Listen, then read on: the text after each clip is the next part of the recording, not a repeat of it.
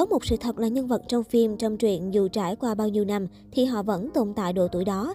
Còn diễn viên thần tượng ngoài đời, dù có đẹp có đa tài đến đâu thì qua thời gian họ cũng sẽ phải già đi. Việc đòi hỏi những diễn viên ở tuổi U60, U50 vẫn phải trẻ trung như thời thanh xuân là điều quá sức để nghệ sĩ thay đổi theo mong muốn của khán giả. Thế nhưng khi họ quyết định nhận vai diễn ngoài khả năng của mình, người xem chắc hẳn phải có góc nhìn khắc khe hơn. Trong điện ảnh hoa ngữ, quả thật không thiếu những nam thần tài tử bị chỉ trích nặng nề vì đã già còn làm lố nhận vai thanh niên 20 tuổi. Một chân Tử Đan vai Kiều Phong Thông tin Trân Tử Đan vào vai Kiều Phong được công bố trong buổi giới thiệu dự án điện ảnh Thiên Long Bắc Bộ, Kiều Phong truyện ngày 18 tháng 5 vừa qua đã tạo nên luồng ý kiến trái chiều trong dư luận. Nhiều ý kiến bày tỏ quan điểm cho rằng tài tử 59 tuổi không còn phù hợp để diễn vai này vì theo nguyên tắc Kiều Phong rất trẻ và ra đi khi mới ở tuổi 33. Kiều Phong là ban chủ cái bang nổi tiếng trong tiểu thuyết Kim Dung. Nhờ tài năng tinh thần hiệp nghĩa, Kiều Phong được nhiều người kính nể. Các diễn viên từng thể hiện nhân vật này có thể điểm qua là Huỳnh Nhật Hoa, Hồ Quân, Dương Hữu Ninh. Nhiều người cho rằng Trần Tử Đan có thể phá hỏng hình tượng một nhân vật kinh điển. Ngoài ra, so với hình tượng dũng mãnh, uy vũ của Kiều Phong, Trần Tử Đan cũng bị đánh giá không hợp. Tuy nhiên, ở khía cạnh diễn xuất hay khả năng thực hiện cảnh võ công của Trần Tử Đan lại được cho là đáng kỳ vọng, nhất là khi những năm gần đây, phim kiếm hiệp thường bị chê sơ sài ở những cảnh đấu võ. Trần Hạo Dân và Lã Động Tân Thời niên thiếu, Trần Hạo Dân từng được coi là một trong những diễn viên tiềm năng nhất TVB. Vẻ đẹp thư sinh, nụ cười dễ mến của anh chàng đã đốn gục được biết bao trái tim người hâm mộ.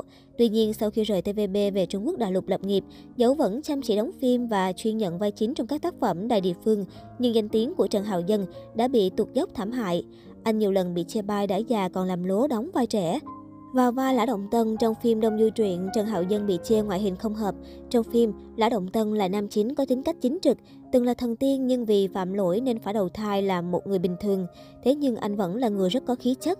Trần Hạo Dân ở tuổi 53 lại nhận lời thể hiện một nhân vật được mô tả chỉ ở độ tuổi khoảng 25 đã tạo nên sự tranh cãi. Ở nhiều cảnh phim, chàng trai tuổi đôi mươi Lã Động Tân còn lộ rõ nếp nhăn.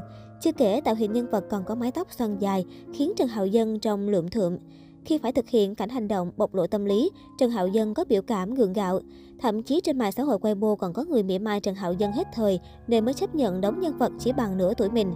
Người xem cho rằng anh đang quá bất chấp trong việc nhận phim thay vì để tâm đến chất lượng vai diễn, cảm nhận của khán giả.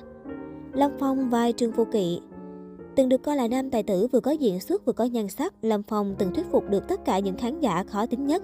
Thế nhưng anh chàng cũng không thắng được sự tàn phá của thời gian. Trong Ý Thiên Đồ Long Ký bản điện ảnh năm 2022, Lâm Phong vào vai Trương Vô Kỵ cũng nhận về nhiều lời chê bai.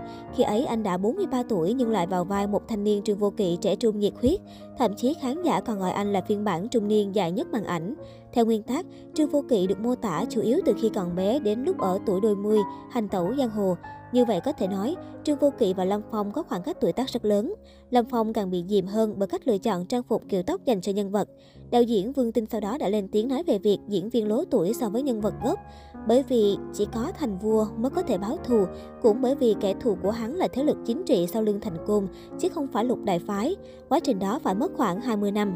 Khi lên đỉnh Quang Minh, hắn đã hơn 30 tuổi và tất nhiên không thiếu quyết đoán xa vào tình yêu quá nhiều. Hắn chỉ biết bằng mọi giá phải thành giáo chủ minh giáo và trở thành vua.